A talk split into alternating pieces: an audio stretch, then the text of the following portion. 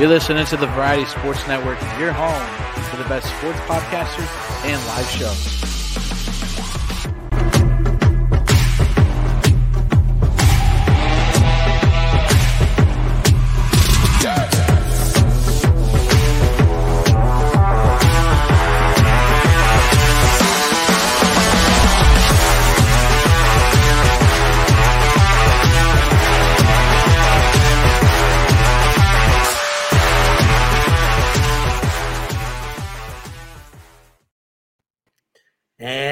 Are live here on the Fat Boy Fadeaway Sports Podcast. Joining you here January 29th, 2023 championship weekend. We'll obviously deep dive into a little bit of NFL here.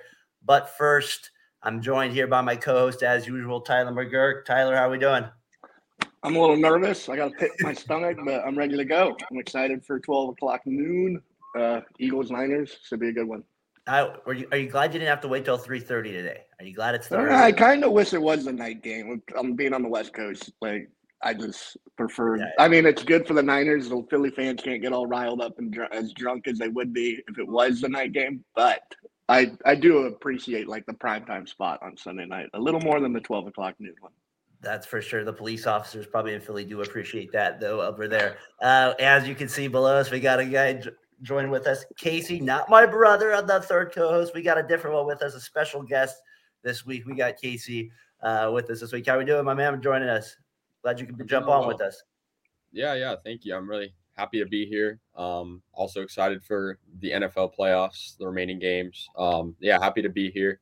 And uh, thanks for having me. Yeah, absolutely. It's funny, uh, you know, you, when you kind of when we started doing this podcast thing, and we kind of jump on Twitter trying to promote it, that we kind of meet different people along the way. And you've been one of the people I've kind of just interacted with once in a while over Twitter, followed your stuff on your YouTube channel. Um, obviously, both A's fans, we have both Raiders, so we all we like the same team. So that was an instant connection there. I always enjoy your takes there at Twitter. I always like how you kind of try to rile up the other fan bases as well. We'll get into rivals here in a second. But yeah. uh, maybe you can just give us a quick shout out about who you are, your YouTube channel. Like I said, like you do, you kind of go to games. You'll you'll edit those videos. Very impressive those videos that you edit as well. By the way, uh, yeah. just kind of give us a little bit about your channel and uh, maybe a little bit about who you are. Yeah, I mean, yeah, my name's Casey. Um, I'm 17. I'm currently a senior in high school in the Bay Area. Um, and yeah, I mean, I started YouTube like September of 2020, at least this iteration of my channel. And like you, you kind of hit the points. I like I love going to games. That's like one of my passions. But I also love documenting it, meeting new people. And so yeah, editing those videos and the like sort of vlogs and you know, you know, kind of sharing my experiences at different stadiums is something I love doing. I love visiting stadiums. And then of course, like you said, I like having takes, having opinions, having analysis. And so, yeah, whether it's recapping games or talking about history of a team, that's something I love doing. And I feel like, you know, for you and me, liking sort of like a unique set of teams that like are no longer close together kind of brings us together. So that's kind of what made my channel, I guess, like captivating for a lot of people. So that's why I, I kept it going. And so, yeah, I've been an A's, Raiders, Sharks, and Warriors fan for my whole life. Um, and that's kind of brought me to have this like dedication to this channel. So it's been, yeah. it's been a really wild ride yeah. Yeah it's really cool. See i think that's the thing that i when we'll get into your video as well it kind of caught my attention was like you know just the fan base here like kind of like you know we've been we've been brought through it a little bit the oakland fan base recently uh drug, drug through the mud they say. Um i i kind of want to get also tyler you got any thought any additional questions for him there to start out? Just watching your videos preparing for this very impressive. I didn't know you were only 17 that makes it even like another level of all the potential you have Thank I you. enjoy the videos. Um, we'll get into the movie that you put together. Excellently done. Um, just good job. I don't I don't have much to say outside of that on it, but good job. Keep up the good work. I'm, I'm very impressed. And I uh, one quick question I had a note here for him. This is probably a while back. How many damn jerseys do you have? How many? I'm always impressed by the jersey collection I see. I, I like this guy must work at Lids or something. It goes on. I'm impressed with it. I'm impressed. Well, funny you bring that up because I actually have been offered a job at Lids like three or four times um, because I always walk in there like decked out and everything, and they're they're like, this guy knows what he's talking about with like jerseys and hats and stuff. But yeah. I have definitely over like a hundred um, because I don't know, like I just I don't have that many expenses, but I do have a job, and so it's pretty nice. And um, yeah, I've been buying like just ever since you know the NBA just started doing like five per year, I was like, I need to get everyone, and so I made that my goal. And so yeah, I have. I mean, I wouldn't be able to tell you an exact number, but definitely in the triple digits. Very impressive jersey game. Very impre- impressive hat game, as we can see behind there. So, all right, let's kind of keep it going here as we always do on the show. Like you said, we'll get into your video as well. We'll get it. We'll deep dive into the A's a little bit as well because that's one of my biggest passions as well. But we could talk about that all day long. I know here. So let's yeah. kind of keep it, the show going here. We'll start out here with what we usually do on the show, our wake and hot take. And I thought it was appropriate with you on with the Niners playing this week, us both being fans of the Raiders. You know, obviously Tyler uh, opposite kind of teams as us here. I, I kind of feel an instinct though today to root for the Niners, like over the Eagles. Is that okay? I, I was trying to. This is kind of my hot take. I was thinking, yes, it is. In this this scenario, it is. Tyler, am I wrong in this scenario? Is it not okay for me to root for a rival? No, it's it's fun, especially if it's like the Eagles or some team way out east. I always root for my coach before I'm gonna go, like just because of the biases you see. Like I have no issue. I root for the A's when they play the Yankees or the Boston Red Sox just because the media cover. Like I have no problem rooting for your rival. I wouldn't do it if they're playing like a team I care about, but yeah, I haven't. I don't see the issue with it. this was a tough one for me because when I was younger, I would have said no. I would be like, no, I went because there was times where I would not have. I didn't want you guys to win the World Series against the Angels. Like I did not want my friends to be happy in that regard. I did not root for you guys to win those. You know what I mean? So there's part of it. What's your take on that, Casey? A little younger than us. What do you think of that? Yeah, I mean, honestly, I'm a firm believer in like you can do whatever you want. Like if you want to root for a rival, like that's on you. Yeah, yeah, yeah. But I also think I wouldn't personally do it. I guess it depends on like the circumstance. Like regular season, I'm gonna have a lot different opinion than playoffs. Um, I am rooting for the Eagles for that that reason. I don't want to see like the whole Bay Area rubbing it into me.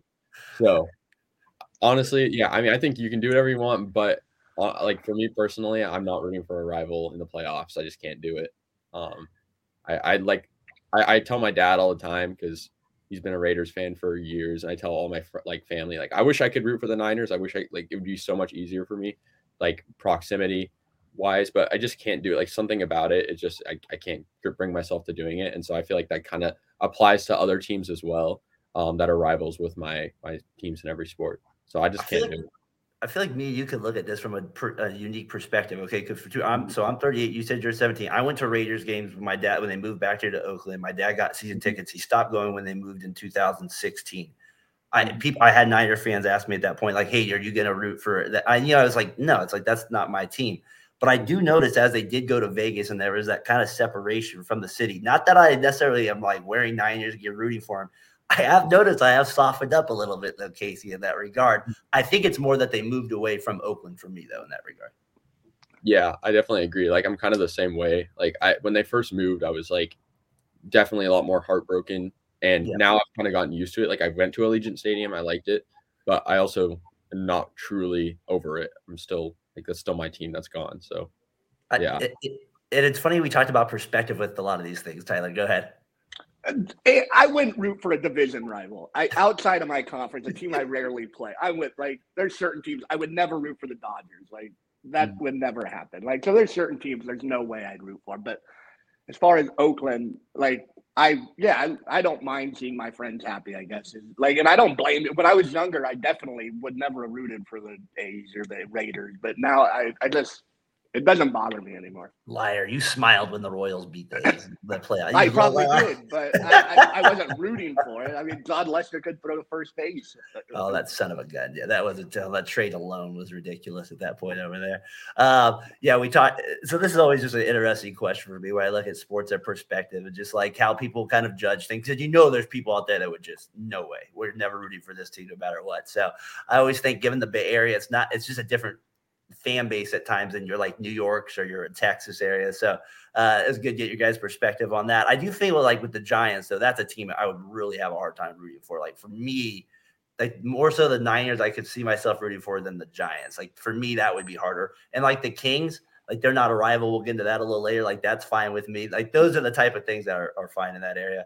Uh, the Giants, though, oh, that's tough. I couldn't, I couldn't do that one. That would be, that would be. I'm always rooting against them. Sorry, Tyler, on that one. No, yeah. I don't. I don't care who you root for. It, is there a bigger rival? Or Casey, I'm asking you specifically. Do you hate the Niners or the Giants more? I hate the Niners more just because I feel like baseball, it's like you know, there's 162 games, so like rooting against the Giants every time is like you know a little bit tedious considering there's so many games. But and I do like going to Giants games. I don't like going to Niners games. It's just too far.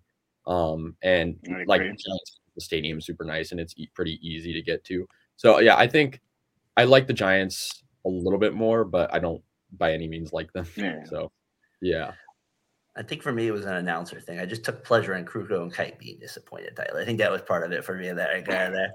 Uh, all right, let's keep it moving to your team here. Let's go. Unless you guys, did you have a wake and hot take this week? I didn't even ask you. I didn't. I did uh, not come up. with So one. let's get to your Niners Eagles. They play here a little bit. You did your podcast on the TMB. You, guys, you did a great job on there breaking down the game. You got a couple Eagles fans on there with your point. Savage and Ryan did a great job with their uh, their input. Obviously, both of them taking the Eagles of the game. Brian dropping some one liners unexpectedly in that podcast as well. That surprised me. got the noon kickoff, like you said. You got you're playing them. You know, the thing that's interesting about this matchup to me, guys, is that you have very rarely nowadays, like you have these teams did not play this year, so there's no history to this year in their matchup. And then you have a team in the Eagles that I would say has been the best team from from the start of the year. Right, they were the best team, and they still finished with the best record. But then you have the Niners, who we could say is the best team the last two and a half months. So it's such a unique matchup to me. It's so opposite than AFC where we had the rematch last year. Tyler, you said you're full of anxious, you're full of nerves here. I have it down there. You've won 12 straight, incredibly, seven with Purdy. I don't know your thoughts. I mean, first, the funny stat is the Niners haven't lost since uh, Bryce Harper sent the Phillies to the World Series. That's how long it's been. Um, that's wild to that think about. Um, I think the Niners, I, the defense has to show up, and they have to be able to handle the Eagles' pass rush. If Reddick and Sweat and Jordan Davis and Cox, it's eight deep that defensive line with Suh and Lavonte. It just goes on and on. Like they have to slow down the pass rush. If they can do that and run the ball a little bit, I think it will open up passing lanes for Purdy, and I think they can win this game about twenty to thirteen. I think it'll be low scoring. Yeah, if it's high scoring, I don't like your guys' chances as much in a game like this. I know that you guys score high, but I just feel like in the road, on the road, and you mentioned that their pass rush was like eight deep. It's pretty crazy there at the Eagles. Casey, you mentioned you're pulling for the Eagles in this sense. What's your is that just that you're rooting for? you have a gut feeling that you think the Eagles are maybe the better team in this matchup as well? Yeah, I mean, I think I totally agree with like the Eagles being like the best team probably overall since the get go of the season. I, I mean, I am rooting for them, and I honestly, given like the records overall, since you know, just both teams have been like basically equally as good. Um, I mean, the Niners are on a hot streak right now, and so I think they're right now riding this momentum. I think it'll just be interesting to see like how Brock Purdy shows up. Like he's been really good. Um, you know, obviously as like just stepping into this role. But I, I mean, I think the Niners have had some games that they were maybe not super confident in, like the Seahawks game the first half, and then of course like against Dallas, it was probably a little bit closer than they wanted. And so I think yeah, I mean, I think the Niners have a good chance. I think the Eagles have a really good chance as well. Um, but I do think I'm going to go with Philly um, winning this one. And kind of like you said, I, I don't think it's going to be like super high scoring, maybe like 28 to 21 type of score. Um, I, I just think like, given I'm rooting the Eagles, I'm a little biased, but I also think that like, they, I think they are maybe a little bit more of a complete team. And I was impressed by their playoff victory as well. So yeah, we'll see the thing Hurts looked a little bit better. That's the thing with it, right? It's, you know, the Giants obviously they you know they beat them 38-7. So but I thought his arm strength looked fine. He didn't look like he the last couple weeks before that where he looked a little hesitant. Uh Tyler, Tyler, what do you think that the Niners? You've always said that big plays is the is like the thing that worries you about the Niners defense. Well, obviously the Eagles have two big play yeah. wide receivers, and I think the Hurts thing. I think so. I think some Niners fans are underestimating like Hurts running ability. Not the, like you know, I mean, because if you don't see him in person, and you kind of remember him from Alabama, like he can go for 30 yards and then still run a play. Like he's not, it's not like an end of the world thing for him. So that part will be interesting for me too. Like what kind of pass rush are the Niners able to do? Are they going to be rushing three with a spy at the defensive end? Are they going to put Warner on a spot? You know, just kind of how are they going to play out this situation? Do you have any kind of feeling of how you think the uh, how the Niners are going to maybe approach Hurts in that regard? I think they're going to have the DN crash hard on Hurts and hit him every time he does a read option. And if he holds it, then the linebacker will come over the top. And we have Fred Warner and Dre Greenlaw, who are great tacklers, who should be able to get him down. Obviously, things happen in the NFL. It'll you know, mix something up, and it is a big play for Jalen Hurts. Um, I I said this on the TMB podcast, and I want to point out people were saying the same thing about Dallas going into the game against the 49ers. They looked so good against Tampa Bay, but Tampa Bay wasn't that good. And I don't think the, the Giants are that good. And I think they made the Eagles look better than who they are. I think yeah. the Cowboys were the third best team in this conference. So I think like the Eagles will be a tough match. They're the best team we've played all year, and I'm excited. This is the game I've wanted all year. Um, but I do think the uh, Giants made the Eagles look a little better than they were, and I think the Niners will be able to slow them down. But as far as the stopping Hurts, it's going to be trouble. He's been great all year. He hasn't had any bad games really. I'm curious to see what the you know with the Niners defense too. I've been saying they're like one of the best defenses, or they have kind of the ability to be an all-time defense. To me, this is a game that they should win second year in a row in the NFC Championship with an all-time defense. Doesn't mean they will win, but to me, in my mind, that's where I'm thinking. Okay, this is this is one you got to be able to kind of get here, especially after last year where they blew that game with the dropped interception at the end from the defensive standpoint there. So, um, all right, let's keep it moving here to the AFC side of things. We got the Bengals and the Chiefs. Very interesting matchup, even though it's a rematch here. The thing I find interesting is that Burrow's kind of been that kryptonite. Uh, Casey, Patrick Mahomes, what's your initial thoughts of this game here? Yeah, I mean, not a fan of the Chiefs. I'm definitely rooting for the Bengals, but I definitely yeah. do. I mean, I kind of think that like the Chiefs are one of those like one of those teams that just it's it's really hard for them to lose. Like it's just they they find ways to win games no matter the adversity. So I honestly am sort of ignoring the headlines of like, you know, Mahomes just never beat Burrow because I just know that like, you know, whenever the Chiefs are faced with adversity, they usually pull through. I guess with you know last year and the year before not happening then, but I think you know the Chiefs are obviously um, stacked like on offense, like with weapons that like we didn't really expect to see thrive this year. Um, and I think Mahomes is like carrying the team on his back. Um, and I also think their defense has gotten a lot better. Um, like Chris Jones has been really good lately. So I think we'll see what happens. Um, I'm going to go with the Bengals winning this just because I am rooting for them. And I also think, given the history, I'll, I'll stay consistent, but I wouldn't be surprised if the Chiefs won and won by a lot. Um, but I do think the Bengals have been really good. I mean, they beat Buffalo like that. That's definitely showing that they proved something. So yeah, I got the Bengals. I think it's going to be like a fairly medium scoring game, like maybe like 35 to 30 or something. It'd be kind of crazy too if he's able to pull it out again to go 4 0 against them. Then you're really kind of, you know what I mean? Like, I think that's, and they're favored, right? Or maybe I think they're favored. Or I, I, they were yeah, earlier in the week. I think the Chiefs now are a point and a half favorite, which on the road is kind of saying you're a favorite for the Bengals in some regards from the yeah. Vegas standpoint. Tyler, your thoughts on the game? I, like you said, it's hard to bet against Mahomes. He just I I've done it uh, one time and it was with against the Niners and he beat us in the Super Bowl down ten in the Super Bowl. I did, they are three and zero. Oh. Burrow's very good, but I just Mahomes has if Mahomes is healthy and he comes out and he can move around like normal Mahomes, I will p- take the Chiefs. But if he starts limping in the second quarter, it's hard for like I think it'll be hard for the Chiefs to beat the Bengals. So I think it all depends on how he's moving. The ankle thing will be interesting to see right away. That would be like to me, that would be like a big factor right away is the is is the ankle if he's moving around. But there is like this factor with the Chiefs, and they, like you guys both mentioned, they come back. There's no like they kind of remind me of the Warriors in 2015 that year or 2016 where they never died in the fourth quarter. They could be down 10 with four minutes left. That, that's just what they remind me of. It does not matter. They can come back at any point if you give them a chance. Um, all right. And before we we didn't yeah. mention Andy Reid, who's probably the best head coach still remaining, maybe in the whole NFL at this point. Yeah. So they they have that advantage as well. Yeah, we talked about a, little, a lot about Randy uh, Andy Reid last week. Definitely the best coach I think in the league. Um, all right, so we have our Super Bowl picks there. Who we think is going to go to the Super Bowl there? Um, I wanted to ask you real quick, Casey, since you are a fellow Raiders fan. I know that you weren't a huge. Uh, it sounded like you were kind of over Carr too at the end of the year. Yeah, I was. I, yeah kind of moved on. Yeah.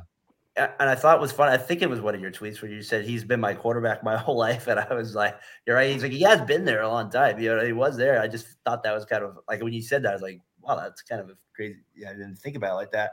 Yeah. So that did you like him at one point? Like how you know what I mean? You were probably invested in him differently than I was. So how did you look at that kind of part when he left? Yeah, I mean, it's, it's a really good question because I kind of had like a love hate relationship. Like ever since, like he was my quarterback. Like he joined the Raiders when I was nine years old, eight years old, something like like, like that. Now I'm going to college next year, so it, it like, you know, I had that attachment to him as like he was the Oakland Raiders quarterback through, you know, these hard times. They're still in Oakland, and then they move. But I just the thing that could never draw me to him is I felt like he was lacking like a lot of the leadership skills that he needed to be a quarterback in the NFL. And I mean, he was a great guy, like he was a great mentor, I think, but I think he just didn't resonate with like a lot of the other players. And so, yeah, I mean, I loved Derek Carr at one point. Like 2016 was like that peak, and I was like, this team was. I thought we were Super Bowl contenders. I was only like 11 years old, but you know, that was the kind of the first part of success that the Raiders had. And then, of course, he gets hurt, and he never was the same after he got hurt. And so, yeah, I think I probably liked him. You know, most of the time uh, he was on the Raiders. I think I just started to not like him when, you know, they moved to Vegas. I already sort of am moving a little away from the Raiders and, and, and mad that they left. And then for them to be losing so much, and especially after this year, I mean, he there's not many excuse. I mean, the defense, yeah, it was bad, but I mean, he has Davante Adams on offense. It's like at that point, you know, if you're not like completing passes all the time to him, like I mean, you're throwing so many interceptions. I, I just I can't really uh, back that up and support him that much. Yeah, we've talked about it a lot too on here. I, I mean, I've had some people come at me in the sense of like, well, maybe it, you know a lot of it's been on the Raiders organization too. But I'm kind of with you on that same regard. That nine years is nine years, and it's like, yeah, I mean, they made two playoffs. He got hurt. I get it for one, but last year he wasn't phenomenal in that game, and it just feels like everything's so hard for them. It doesn't. Yeah. nothing comes easy to them in that regard. So yeah, I'm with you on that as well with the Carr. I was just curious to get your perspective on that. Well, especially after that tweet I saw, nine years old. That's crazy. There at that point, they were at the car. It shows he's been around for a long time. Um, yeah. All right, let's get to our question of the week here, uh, presented by uh, Row One Brand. Use the code uh, VSN uh, twenty. You'll get twenty percent off uh, anything in the art gallery. Go check that out. Maybe a championship week NFL uh, drawing they have there, gentlemen. Here's the question of the week. Uh, you know, was there any favorite games or memories that you have of Championship Sunday? Any games that stood out to you in the past that you just remember, or maybe just like I said, maybe a memory you were at somewhere and you kind of stood out to you. Tyler, you got any championship games that stood out to you from the past? I mean, I got some bad memories and some good memories. I'll okay. start with the bad. It's the NaVorro Bowman forcing on that Ahmad Bradshaw to fumble and they called forward progress being stopped. That one hurt. Um, some good ones is NaVorro Bowman, probably a PI on Roddy White over the middle against Atlanta in 2012, which sent them to the Super Bowl. That was a good one. Um, some that don't have to do with the Niners. The Larry Fitzgerald going bonkers against the Eagles for like 153 and three touchdowns was just ridiculous. I was like, this guy's the best receiver I've ever seen since Jerry. The way I didn't know he was that fast, and he just went up and got everything.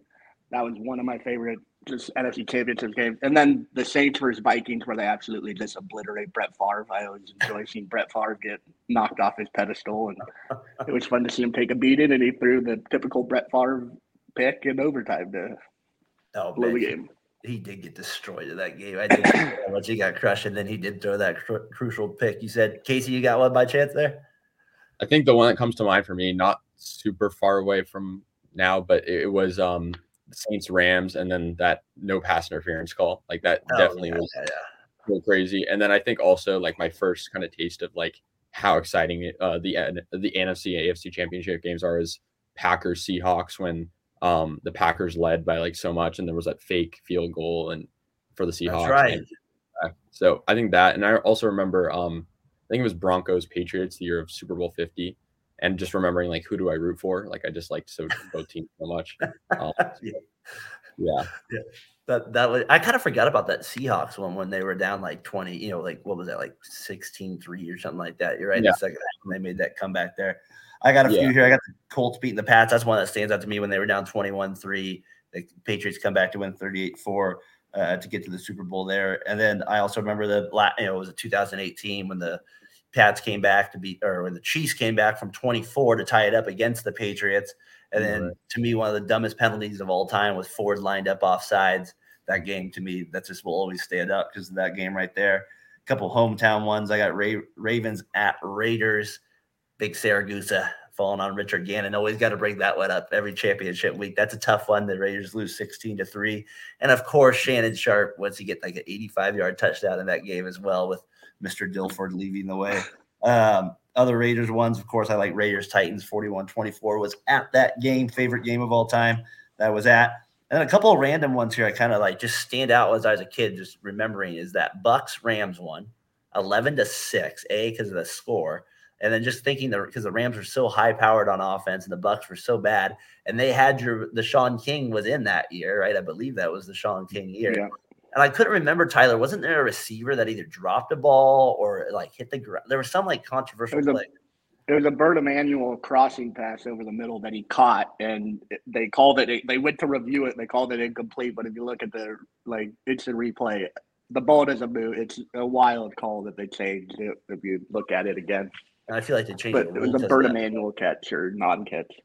I just remember that game standing out because it's six to three for so long, right? It was like five to three, some random score for so long there. So that one I also have on there, and then one that maybe by a Colts hat just for Casey here in 1996. I got to go Jim Harbaugh, his little run there with the Colts against the Steelers.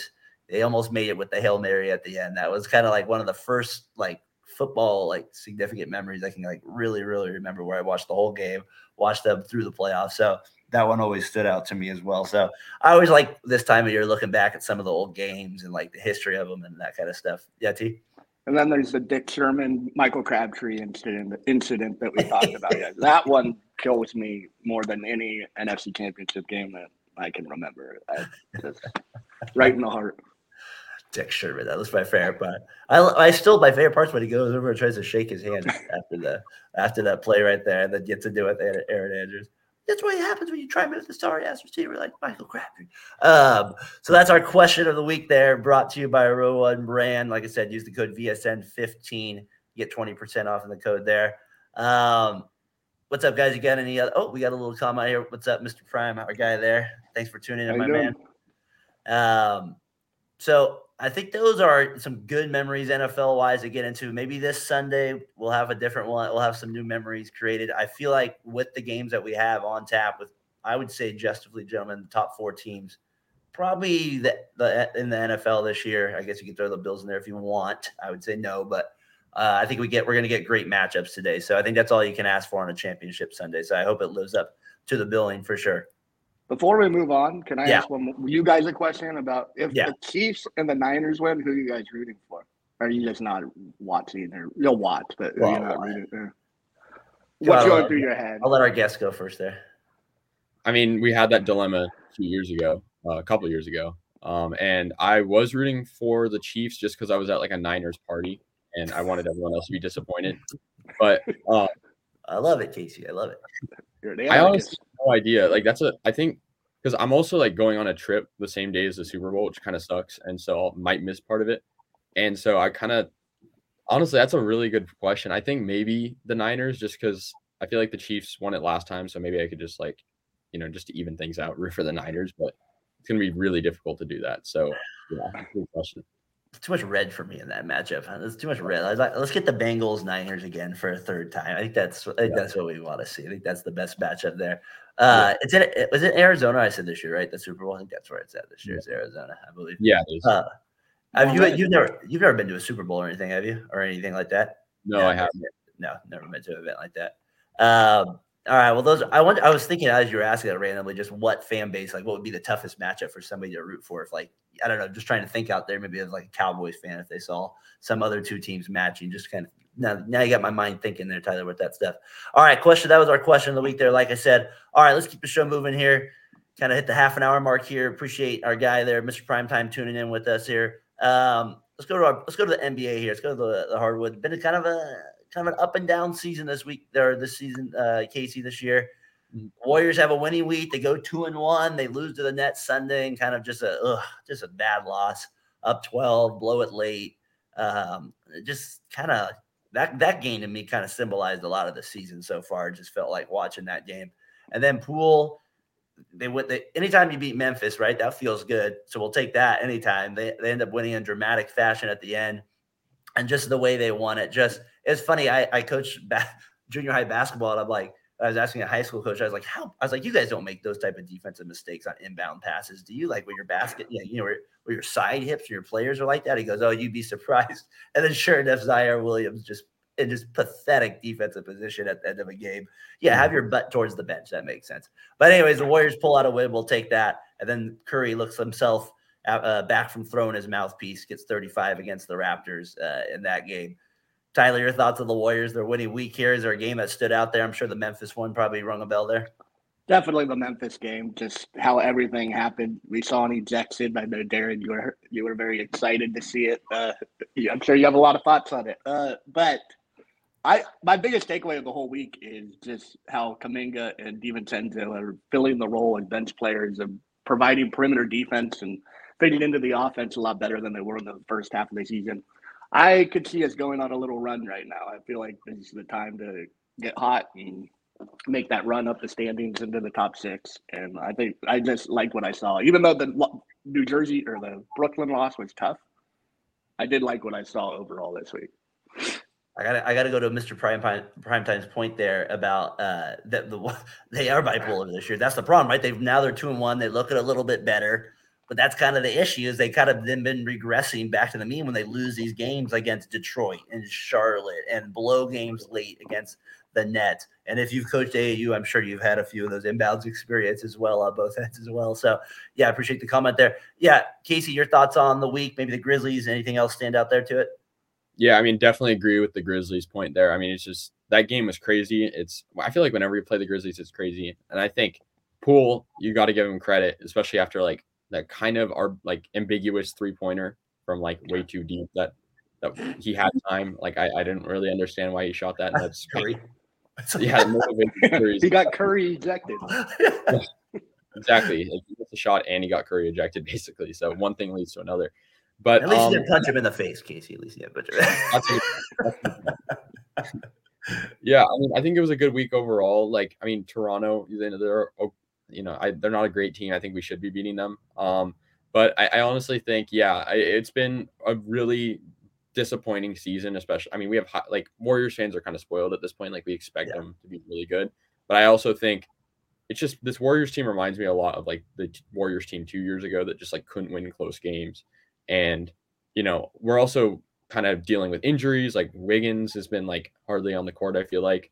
And then also Wiseman has been kind of a disappointment. I feel like after, you know, sitting out a few seasons, he should be back, but that's just my opinion. And I, I think really the Warriors this week, yes, they look good. And also their upcoming schedule isn't super difficult. They have the Thunder here's tomorrow. They have uh, Minnesota. They have the Nuggets, which will be difficult, and the Mavericks will be difficult. But then they have the Thunder again, Trailblazers, Lakers, Wizards those are all winnable games to me. Um, so I think yeah, they could go on a little bit of a run, and the West is so wide open right now. Um, yeah, the, like the top three teams are are good, but like if you put the top three teams in the West in the East, they're not even in the near the top. I don't think so.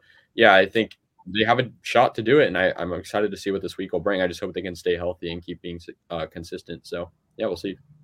Yeah, the thing, you know, with Kuminga kind of coming on, that's kind of giving me a little bit more hope than I had like maybe two weeks ago. A little bit like, okay, at least maybe we have a guy that's going to step up and give us something different instead of just fighting the same thing. I do find this question kind of interesting you asked here because you brought up Wiseman, you brought up other players. We've, me and Tyler have talked about it a lot, but what do you think of like, do you think Green's back? To me, he's the one question mark, right? Like, is he the guy that's going to be back? I'm pretty sure Klay's back. I'm pretty sure Curry's back. Wiggins is back. We know all that. Um, you know, unless there's some sort of crazy trade. You know, who do we think is the starting five? I was starting to wonder that too next year. Like, is Green still part of this? Is Wiseman, you know, insert? Is it still Looney again? Maybe nothing changes. You got any thoughts on that, Casey? Yeah, I mean, honestly, I think with Steve Kerr, I mean, I think the starting five could be anybody um, on any given. However, I do agree. I think it's going to stay pretty much the same. I mean, Looney, I don't think he's going anywhere. Curry, yeah. Klay, um, I mean, I'd love to say Wiseman over Looney just because like he's bigger and I think he has more potential, but I think it's just like Looney's just been that guy for the past few years. Um, but yeah, I do think on Green is that big question mark. I totally agree. I feel like he just isolates himself from the team. Go like he first he punches Poole and then he always is talking about like on these talk shows about how like you know he doesn't ha- know if there's a long term future for him in Golden State. So yeah, I mean, I think Draymond Green is that big question mark. Um, I wouldn't be surprised if he left. Uh, but I think the Warriors definitely need somebody like Draymond Green that can command the defense because I feel like the defense has just been atrocious this year. And so they definitely need somebody that can step in. Like that's why I loved having Gary Payton because he could do that off the bench and they don't have that now. And so I, I mean I think Kuminga could make a case for starting five if you know Draymond does leave. So we'll see. Yeah, no, that's it. Does seem like we have eight guys in our strength because we do. And we probably have we have a lot of starting lineups that we got throughout the year. Um, that the, the the Grizzlies part. I mean, does Klay Thompson bring a notepad with him to these games? Is there, you know, Tyler? Is he like? I mean, like, is he like after? I feel like I could see him like pulling something out and like he writes it down. Because you're right, yeah, he has got more sense of He's got older, and that's fine. He plays well when the Grizzlies do it. So the Grizzlies are going to talk, and he's going to remember it. He's going to perform. I'm all for it. I just find it kind of fascinating how much this man. I, I got to say they're in his head, but it's not affecting his game in that regard. I guess is that is that is that fair to say, T? Yeah, I think it's fair to say. It. I mean, his demeanor has changed so much pre-injury to after injury. He used to say nothing. He just used to play. He was stoic, and now he's like this emotion. He's like half Draymond Green, like like a, half of Draymond Green as far as like his emotions.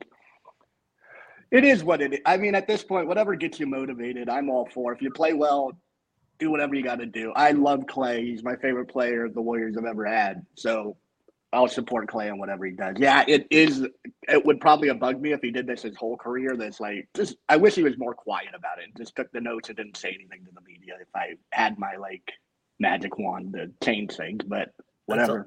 It's, it's almost like he saved it up almost all these years over all these teams, and he's like, "I'm just going to use it on the Grizzlies." I'm, every little pettiness is going to come out on this team.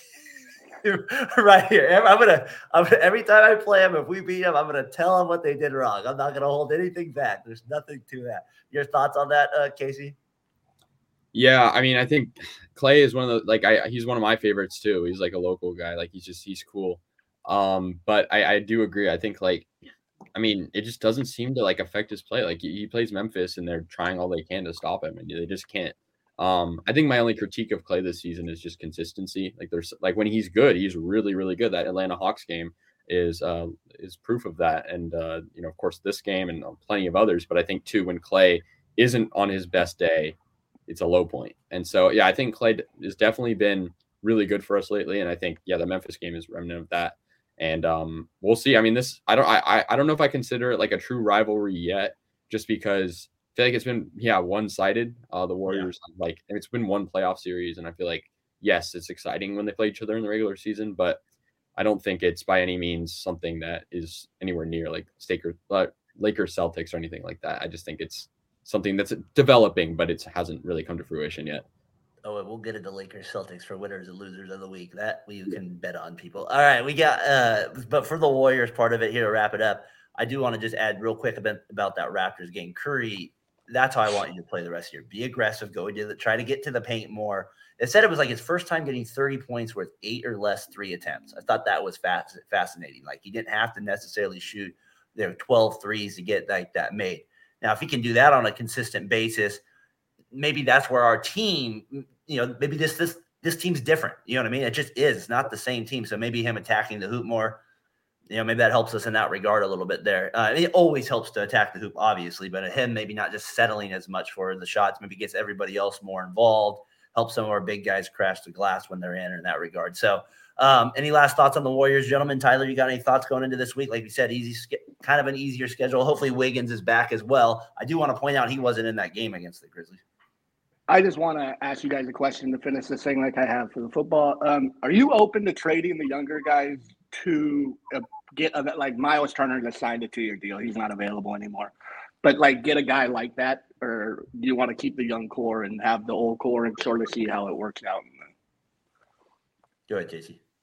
Yeah, that's a really good question. I mean, I think I'd be open to trading maybe a few of them. I just don't know about like a package where I'd include more than like three or four. Like I definitely don't think Jordan Poole is someone I want to trade. I feel like he's hitting his like prime right now.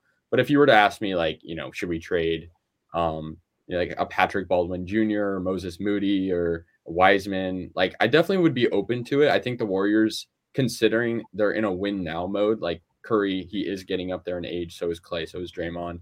Um, and I think you know, yes, they need to build for the future, but I kind of trust the Warriors front office for the future, anyways. Um, even though we don't even know if Bob Myers is going to be uh, with us past, you know, long for long term, I guess. Yeah. So I'd be open to it. Um, but I guess it would also depend who we get. Like, you know, I, I think the Warriors younger guys stock have definitely risen. And I think if they give those guys more time, I'd love to see Patrick Baldwin get minutes, especially in games like that we're already winning by a lot. Just put him in. And they've been doing a good job of that and just kind of develop those guys. That's how Poole got good. I mean, the Warriors team, their his rookie year were depleted. They won 15 games out of 65. And um, that they use those young guys, and Poole was a bright spot. So I think yeah, trading them would be uh, I'd be open to it, but I also think like keeping them in long term would work too. So I think it could go either way. Yeah, no. When they played the Raptors the other day, you saw some guys out there you wouldn't mind having on the Warriors as well for sure. Um, yeah, uh, I got to ask uh, Mr. Primetime from Detroit. I'm surprised, right? I think he's from Detroit. I think that's what he said. So uh, if he is, if he wants him on the Pistons next year, I mean that's his way of getting him on the Pistons. Then, um, all right, let's keep the let's keep this going here in the NBA. We're kind of getting to the third quarter part of the podcast here, middle of it. Um, all right, Kings.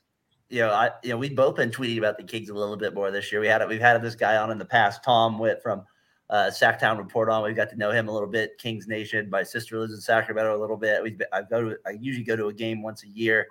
Um, I don't know. Like, can I guess my question for them is right now they're in the third seed. Uh, we haven't talked about them in a while, Tyler. Can they hang on to that top six in the Western Conference and avoid the play-in game? Right now, they're one. You know, they're basically one one out of it. I mean, they're gonna have to fend off the Warriors and Dallas. I think they can. I I, I really like this team actually with like Sabonis and then adding Huerter was just a great addition. If, if, you can't have too much shooting, they added Monk. And then De'Aaron Fox is just impossible to stay in front. Down the stretch, I kind of worry about who's going to get them a bucket when they need it. Sabonis can be not aggressive enough for me at times, but yeah. he is a great passer. He can hit a three. He can do everything as far as a big man needs to do. He's like a Jokic light. I, I think they will stay in the top six. I think they're good. I think their roster is very good. I don't know how they're, they'll fare in the playoffs because of lack of experience, but I really like the Kings this year with the additions of all the shooting they added. I think matchup for them is huge come playoff time. Like who's yeah, that? Who's that matchup for them? Uh, come that, especially if they stay in the top six there. I, you know, it's funny. I would love to go to a game. I haven't been to a game this year. I just would have loved to have gone to check the energy out from the last the five years where, I went once a year. Just totally different energy. I'm assuming. Um, your thoughts on the Kings there, sir? I know you've got to be impressed with them. I yeah. and I'm gonna. I, can they stay in the top six? You believe? I think they can. I mean, I I just I think the thing that really brings me to them is their depth. Like the guys you mentioned, and then also like Trey Lyles and oh man, what the heck has happened to that guy? Unreal. Yeah, and then of course Keegan Murray, who's like I think definitely a rookie this year. So I I mean it's been really really good to watch. Um, and yeah, it's the depth, and then also just they've gotten a lot of these wins where they just are clutch. I mean, that's that's the name of the game for the Kings. And De'Aaron Fox is the clutchest player in the NBA right now.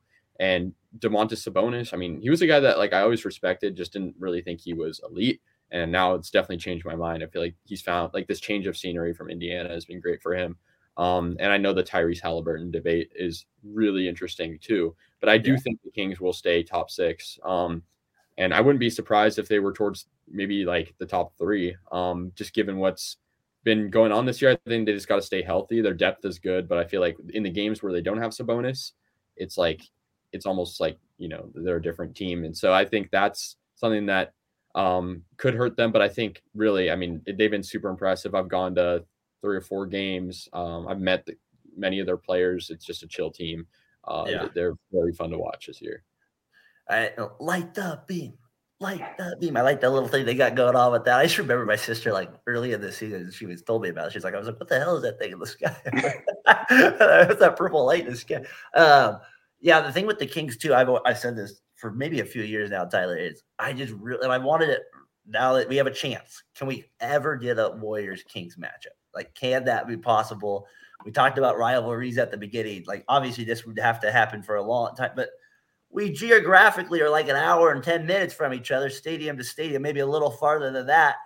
And we've never played in the playoffs. Like to me, that's just crazy to think like the potential there, if these teams were actually good, how fun that would be. I don't know. Like anybody else that crossed your mind, Casey, now that you've been to a few Kings games and obviously you're a Warriors fan too. It definitely crosses my mind. Yeah. I mean, I think like it, the problem with this rivalry is it's just like the Warriors been so dominant. And then like obviously Sacramento, like it's it doesn't like it's kind of the underdog when it comes to sports in comparison to like you know of course San Francisco and then the Greater yeah. Bay Area. So I think it like it definitely has crossed my mind. I just think like you know if that happens, like what's going to happen here in Northern California? Like it, you know, we've saw we've seen um Bay Area, you know, or like Northern California teams play each other in big games, but I feel like this would be like given just the star power. I just think it's it would be really really interesting to see Um, so I think it could go either way, but I, would love to see it. What do you think of that, Tyler? Because like in MLB, right? Giants, A's, we get that a lot. Raiders, Niners, you know, obviously now that's impossible with them being in Vegas or doesn't quite the same ring to it. Like you know that. Phil, what do you think of the, the potential there with the Kings Warriors local kind of matchup there? I mean, anytime it's that close to proximity, it's going to cause fireworks among like fan bases because you have interminglings of like yeah. Sacramento fans around Oakland or Warriors or San Francisco. It's untapped Bay Area fans. That's why. yeah, uh, you you don't know the potential until we see yeah. it. And I think it'll take a little while, but as long as both teams stay relevant and are good, then yeah, I think it'd be a great rivalry. Because Sacramento fans get a bad rap. They are a passionate fan base, but they have something to cheer for. So they can be really good. Yeah, absolutely. And as an A's fan, you kind of relate to that fan base in some sense. Like, so it's, it's easy to kind of relate to them. In my, uh, for me, anyways, from that standpoint. Um, all right, so that's kind of the NBA this week with the Kings and the uh, Warriors, maybe beating up a little bit there. Hopefully, we come playoff time. Um, well, I got a couple other NBA takes we'll get into later in the in the in the podcast. I do want to say Embiid, the second sign you know, we got that up there. He got fined for the, for the, Royal Rumble that was yesterday, so he got fined for that. Put on a show against Jokic. Uh, I don't know why I found that kind of funny. I, I don't know. And I have kids. I just thought it was still kind of funny. Probably they're probably against the rules. I know it was probably show, showing him up, but I thought it was. Uh, I don't know. Just thought it was kind of funny. Any last thoughts there, Tyler, on the NBA this week or anything?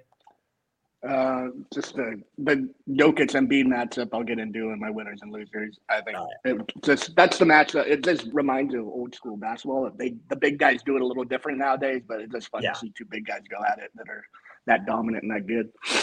All right, let's keep it going now. Then let's get to the baseball side of it here. Uh, we kind of talked about Scott Rolen getting to the Hall of Fame this week, right? He, you know, he gets in. Any snubs, Tyler? I think for us, it's Jeff Kent, right? Do you have is that like anybody, Casey? You got anybody else?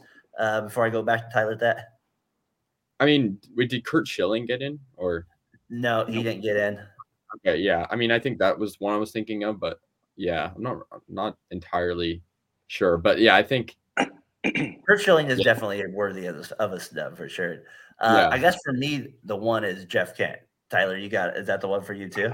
I don't even think Jeff Kent's a Hall of Famer. I don't think any of these guys. Maybe Todd Helton is a Hall of Famer, but I mean Kent has the MVP, but he has the one. How the hell is Rolen get in then? I, I, I don't, don't, know. Understand. None of them should have made it if it's up to me. I don't know. Like now, because if you didn't do steroids, you're like rewarded as, uh, or if you're not on the list, you're like rewarded as a better player than you really were. I don't. it doesn't make sense to me. If I mean, I know you guys aren't the biggest Giants fans. I know you respect Bonds. I don't know how Casey feels. Until he gets in, I don't really care. It's all like if these mediocre guys are getting in, like not mediocre, they're good, they're all stars, but they're not Hall of Fame. I my kids will not know who Scott Rolen is. Well, that's kind of my thought with this. Is like, okay, I, I want to go with you first, Casey, because like when you say Scott Rolen, what do you think of?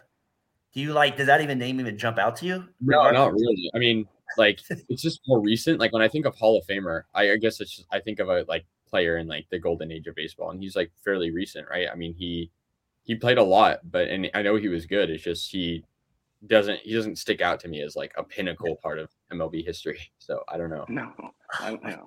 And then the, the thing that threw this all off is the stupid steroid era. Like, yeah. does it matter to you if they get the steroid guys get it? As a young person, do you like even care if like Bonds got in? Like, would that ruin it for you? Like, I don't get it. Like, uh, uh for me, like I, I'm trying to like I, I, I love baseball, right? And I did have an appreciation for the Hall of Fame. To me, it's just such a joke, and it's ridiculous how they've like kind of made it a mockery. It feels like the public, like the public doesn't even like, to me, take it as serious because they're like, well, somebody we're not we're just making up rules as we go along. Like, I don't know, like does it, does the Hall of Fame even matter to you in that regard? I mean, to me, like in terms of bonds and the steroid era, I think just for me, like consistency is key, right? Like if you're gonna let in one guy who did steroids, like let them all in. If you're gonna let none of them in, then don't let it, anyone else in. Um, but I mean, I, I, guess it sort of matters to me. I think it's the sort, it's kind of the same thing as like all stars. Like if someone's selected to an all star game, like I care about it, but it's not like that important to me at the end of the day. Like it's an individual accolade, right? And so. I think being selected the Hall of Fame is like really cool. And I think it's cool as a fan, as like a Raiders fan or an A's fan to say like we have so many Hall of Famers. Um, but at the same time, I think like let guys in that are worthy of it. And with the steroids, I think that's like definitely a slippery slope, just given like, you know, the years and years that they were used and like how many good players were using them. And also like Pete Rose too. I was thinking about him because he yeah. was like betting like, you know, against his team or, or, I'm not sure what he did like entirely, but I know um he's not allowed in because of that. And um there's other players too that have kind of had that similar um thing happen to them. So I I think definitely like consistency is a big part of it. Like you're gonna let in the steroid guys, like let in Pete Rose, I think. I agree with you. Um, we've harped on this, enough. if Bud Selig, the guy who oversaw the league, is in the Hall of Fame, how are you not allowing the players made the league what it is? I could go. I I hate the Hall of Fame now. I I mean, it is what I think it means something still, like for the people. But Scott Rolen is not. No one's gonna know who Scott Rolen is in 45 years. I was on with these guys with this podcast on Thursday, and I was I kept trying to. I, I felt like I was Will Ferrell from uh, from that movie with with all due respect. with all due, what I was like just ripping on Scott Rolen, but I was like, with all due respect, I was like, Jeff Kent's numbers. I mean, are you kidding me? Just look at it. He had Rolen one silver slugger. He, he got over 100 RBIs five times. Kent had Kent had more RBIs, more home runs, uh, more a better OPS, better slugging percentage more hits, more seasons with over two batting 280. It's just when that stuff happens to me, I'm just like, and he got 45% of the vote. And I know you could say, well, he had the gold gloves and that stuff, but like for me, I guess as somebody that was like, you know, Tyler, listen to Bill King in the radio before they're with the games, before like when the A's didn't even have games on TV, blacked out, like just having to like it frustrates me to see like a game I love kind of just fall apart in my sense in something I thought I was hoping would be more important as I got older. And I just feel like because of the Roy area, because of the way they voted for some of these guys, and the stupid writers that vote two people in, I want to slap those people that vote two people. For me, I know I sound ridiculously overly passionate about it, but it just bothers me a lot.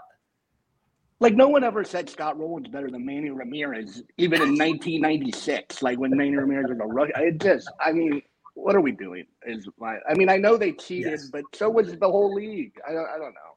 Yeah, it's tough. It's, it's a slippery slope. It's just the voters have too much power in my, and like they get their feelings hurt about certain guys, and like, oh, well, he was an a hole, or oh, this guy was a jerk, and that kind of thing. I just don't think that's too much uh, for me, that just ruins it a little bit in that regard. But don't so. you think the Hall of Famers that are already in are the same way? They're like, oh, we're not coming if this guy did. Like, it just, I don't know. Yeah. Yeah. They, like I said, they, they kind of use their power in a weird way. But Bud Selig got in, so we're good there. He did a great job with the All Star game, everybody. Let's get him in the All. All right. That's my rant for the day on baseball. Yeah. Let's get into some good things here with baseball. Well, somewhat good, but our team maybe isn't as good, Casey. But I do want to talk. One of the main reasons I wanted to have you on was because, uh, you did a you did a little you did a documentary uh, on the A's and their stadium issue uh, that they were having. Let me just get the name up here with it. Um, I, and again, like Tyler had mentioned at the beginning, well done. You did a really good job on it. And you did, you did like just not just the editing and all that stuff to, that's impressive. Just the story behind it was really good.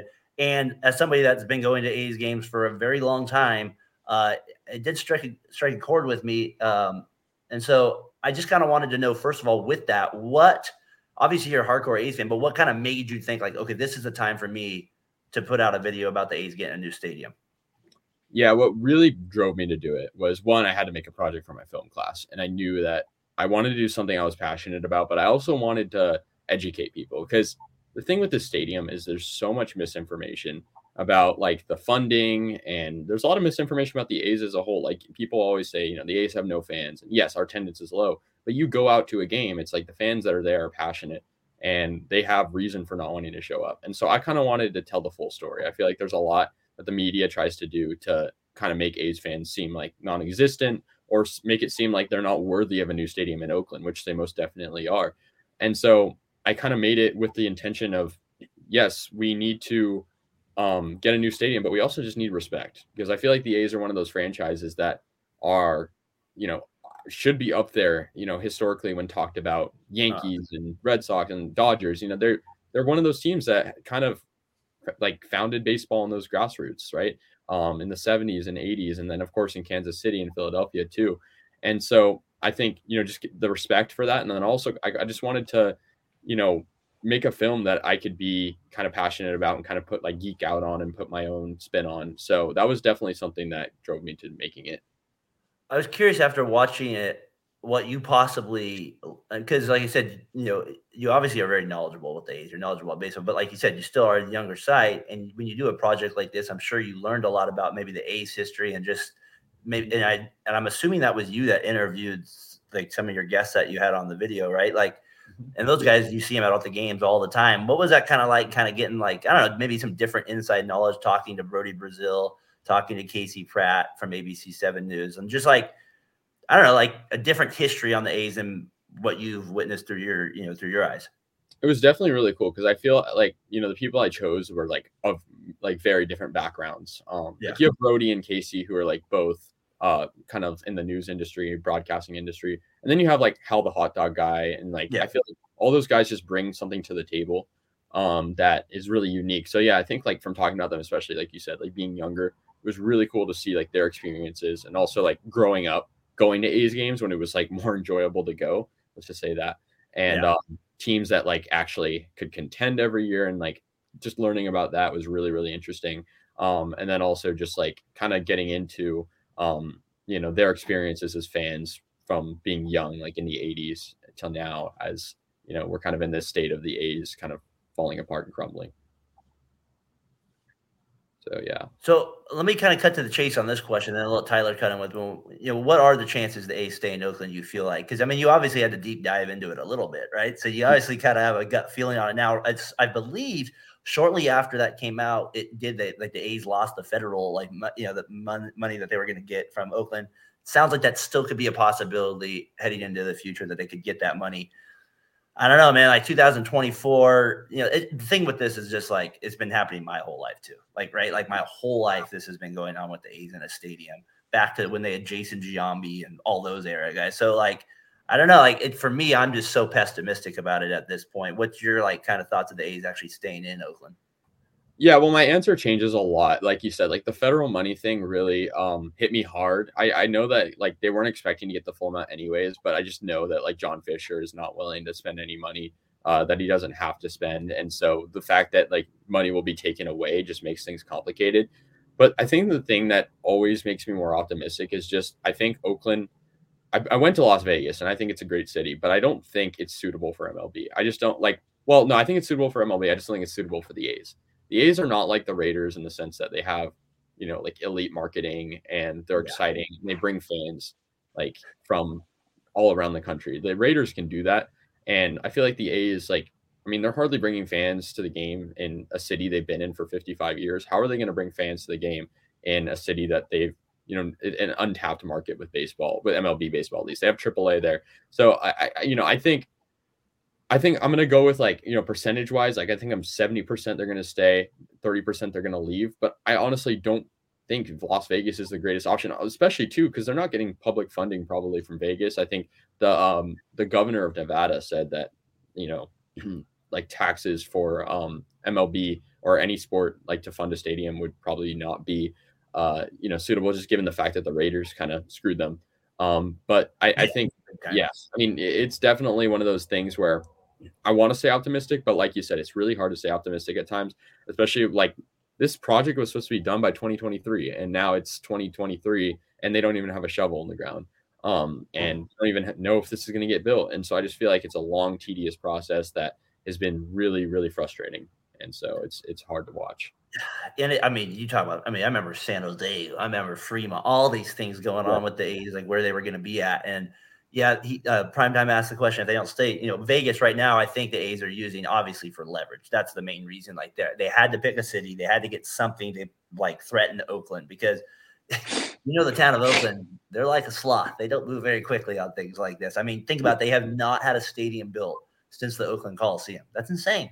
That's yeah. insane. And that stadium, like you did a well job of presenting, was was a football stadium for the Raiders. It was never meant to be a baseball stadium in any regard. So it's yeah. just like this random plot of land that has a stadium on it. It's just like, and it makes it unique. I'm curious how many games you get to a year out there, or you try. I to?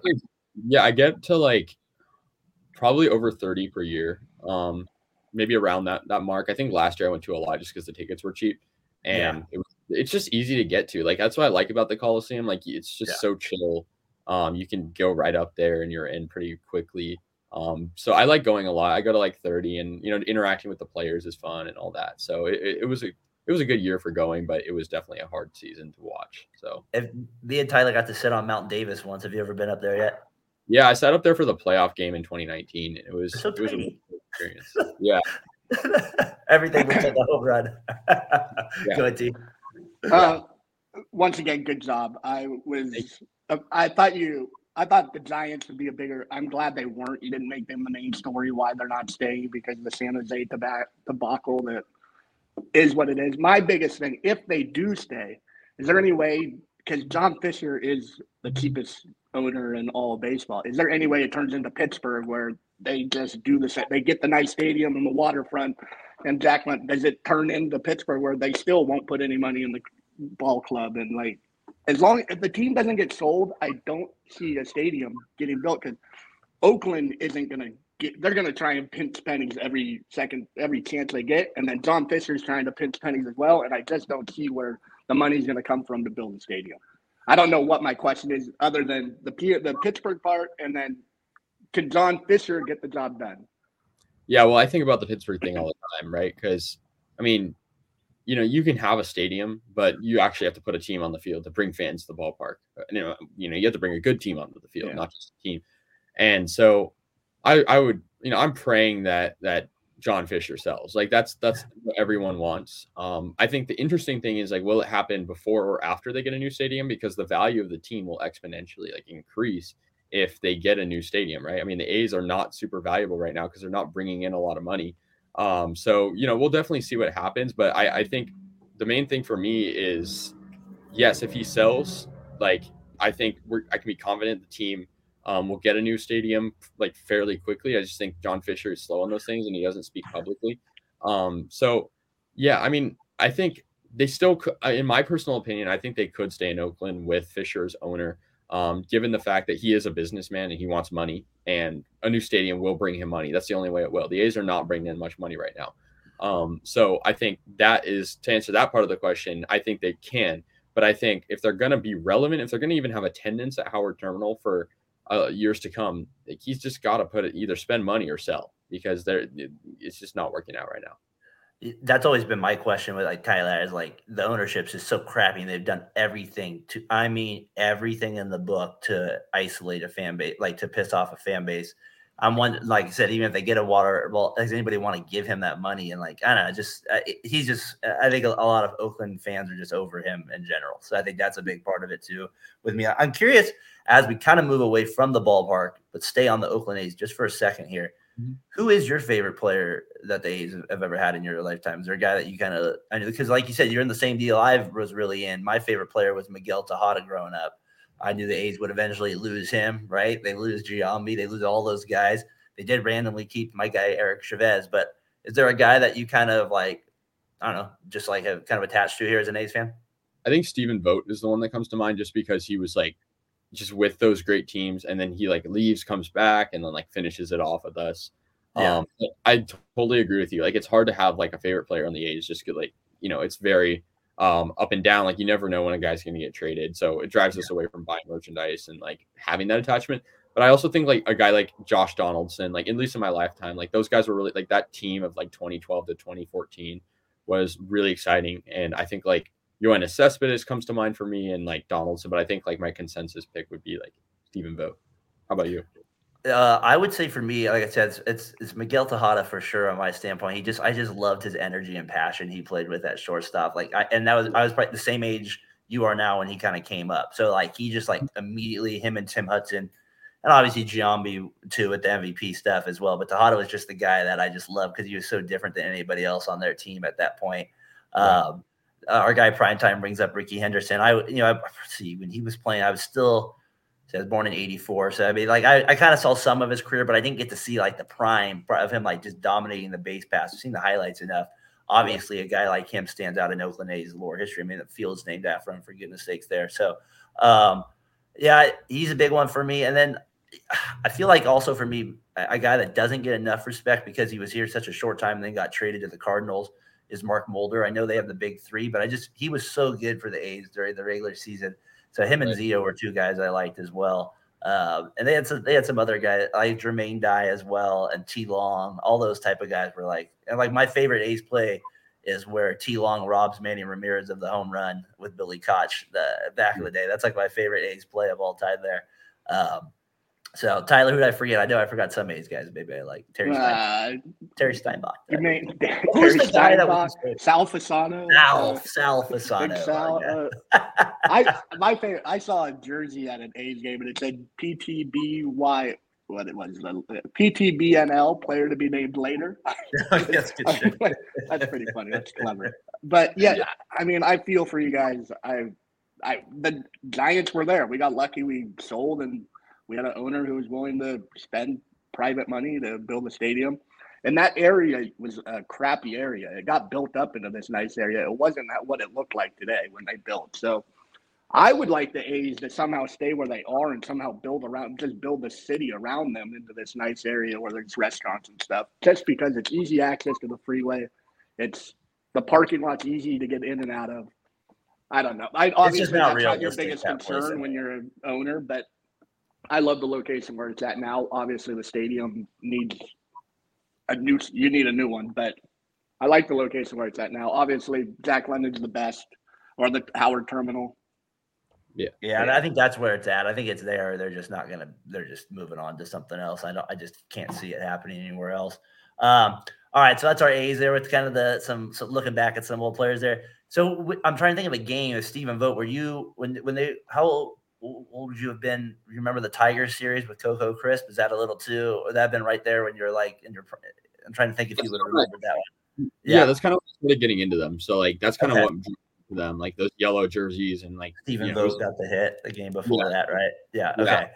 Yeah. Uh, I did mention Coco Crisp. He was a good A there for a while as well. I enjoyed it. He that one season he was as clutch as you know what in that series as well. My brother and dad say that's still the their the best crowd reaction they've ever been to was Game Four when they got the when he got the game winning hit off of uh, Jose Val, uh, Valverde uh, to get that game winning run. They still they still say that was the loudest they've ever heard that place, and they, my dad's been to a lot of games there. So yeah, yeah, that's cool. I did catch a Coco Crisp foul ball. That's right. I forgot about that. You were with me there. That's right. I totally forgot about that. Um, all right. So that's our A's part of it. Like I said, man, like really good job with that video there. And it was just kind of fun getting your perspective on that. And um, I, one last question with it. How hard was it to get Brodie Brazil that got to, to come on with you? Did they know you? Like, was that hard to set up, or was they were they pretty flexible with that stuff? Just because they're in the yeah. media, I was just curious. Well, so I've actually like known Brodie for um, a little while now because he used to have these like you could call into his show, and I told him everything yeah. about what to do. And so, you know, I met Brodie a few times at games, and like it's always nice talking to him. So when I brought up the film idea, like he was definitely like, you know, delighted to do it because he's passionate about the issue just just as much as I am, even more probably. Just he makes so many videos about Howard Terminal and you know the significance of it. So yeah, no, it was it was pretty easy because I, I knew Brodie, you know, just personally on a personal level, but I also knew that like professionally he would definitely want to share his thoughts about this. And then you know like That's Casey Pratt, like I didn't know him prior to that, but like everyone kind of in the community kind of knows each other to a certain extent. And I've met the other guys. I met Hal like many times. Yeah. I've met uh, the other guys that were featured too. So like it, it was yeah. definitely uh, a, a cool experience. Yeah, for sure, to say the least. That's awesome. Yeah, that's awesome. Okay, here, Brian. That this was not a fun matchup. We lost both times too, and Verlander's strike zone was way too big in both those matchups. So that was that again. I, Verlander got that outside corner way too much in that series. I did not like that at all. Um, all right, let's get to the end of the show here. Our last little segment here. We always like to do when we do our winners and losers of the week, presented by SeatGeek. Use the code VSN20. You'll get twenty dollars off your first purchase at uh, any stadium there. Uh, like I said, use that code VSN and get $20 off. All right, guys, our end of the show here. Tyler, who's your winner of the week? My winner was the game of basketball, just the Embiid versus Joker matchup. Uh, just watching two big guys go at it. Uh, just a rarity, and it was good to see. They both showed up. Joker went 24, 8, and 9. He only got 12 shots off, which was surprising. He went 8 to 12. And then Embiid had the monstrous game of 47, 18, and 5. 18 to 31. And it was it's just nice to see centers at the forefront of the NBA in the game and just being the two best players on the court. Casey, you got a winner of the week? I got to go with Warriors Grizzlies. Just the Warriors finally, like, you know, kind of getting back into the swing of things and having, like we talked about, having a really good finish there and hopefully can keep it up. That's kind of my big winner there.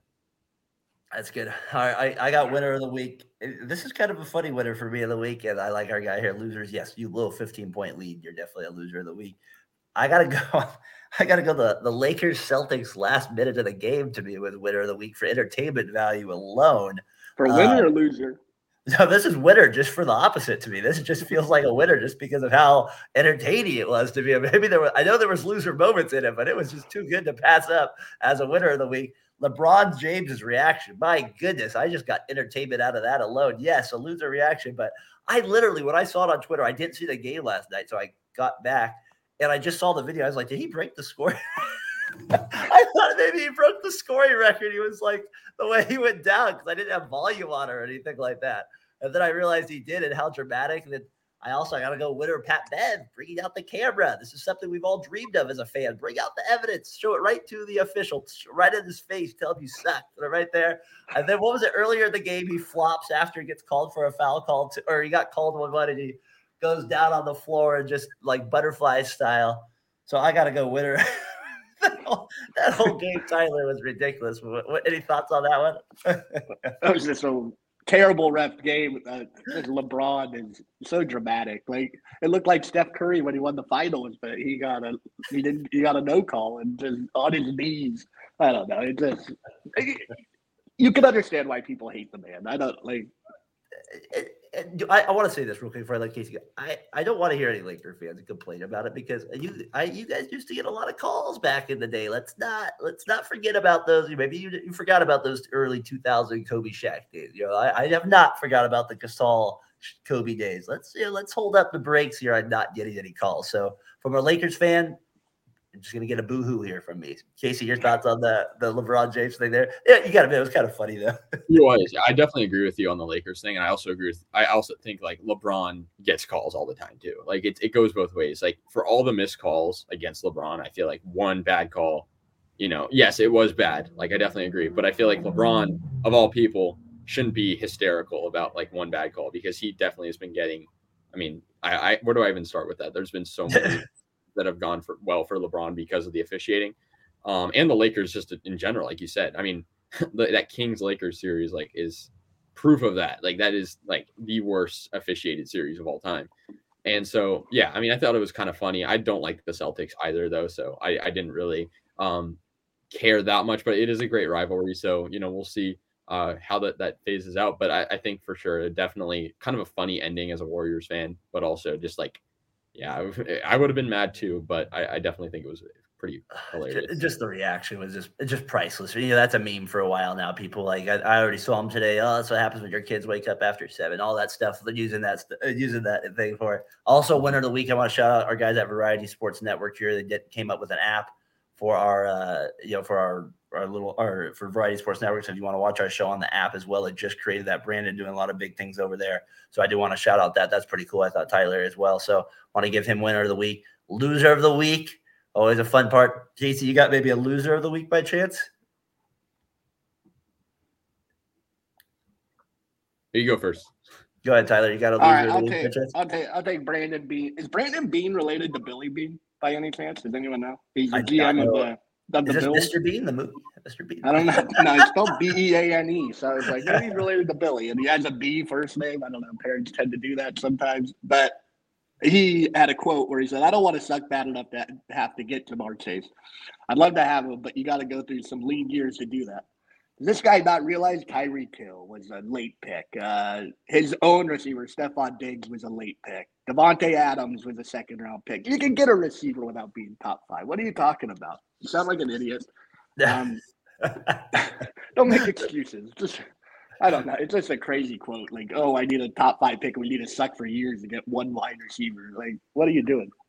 That's funny. Uh, yeah, no, that's a bad one, especially with like all well, anything in the NFL. You can look at the quarterback, right? Purdy, yeah. loser of the week there. I think that's where scouts come in. Maybe a loser of the week there. Casey, it's sorry to put you on the spot there, but you got one by chance. If not, I got a couple here for you. I have a loser, loser of the week. I mean, this is sort of changing directions, but the Sharks. I mean, they just don't know how to tank. It's it's really like annoying because like we are horrible, and yet we're somehow beating the Pittsburgh Penguins and scoring six goals on them. And so I think you know the the number one prospect is Connor Bedard. He's he's you know supposed to be the next yeah. like phenom everyone wants him, and the Sharks are just trying to like win games for no reason. And so that's my loser for sure.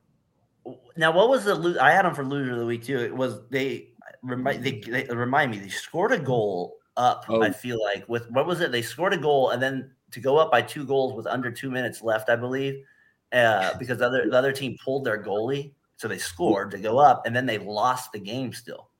Like it, yeah. to me, that's like to me that deserves loser of the week as well. I had that as well uh, with yeah. it. Thanks, Prime Time, for uh, tuning in this week, man. We appreciate it very much. So thanks for uh, thanks for tuning in.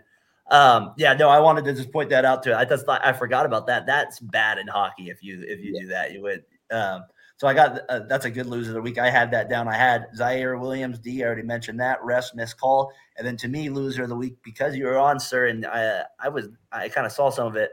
Would they have a fan fest Spirit Week to A's? That was pretty pathetic. It looked like there. So I got to go loser of the week, A's Spirit Week or fan fest there. That was yeah. pretty bad. Yeah. Oh, definitely. Did, did you, look like it was just at a restaurant. Yeah, I mean, I went thinking it was going to be um like an actual event, but there was just a DJ and Stomper, and then like 15 A's fans. and I left after like 15 minutes because I was like, yeah, this is this is not it. The Giants are uh, having. Wasn't real- that a bowling alley? Yeah, it was at a bowling alley like restaurant thing, but you actually had to be a season ticket holder to like go in like the bowling area.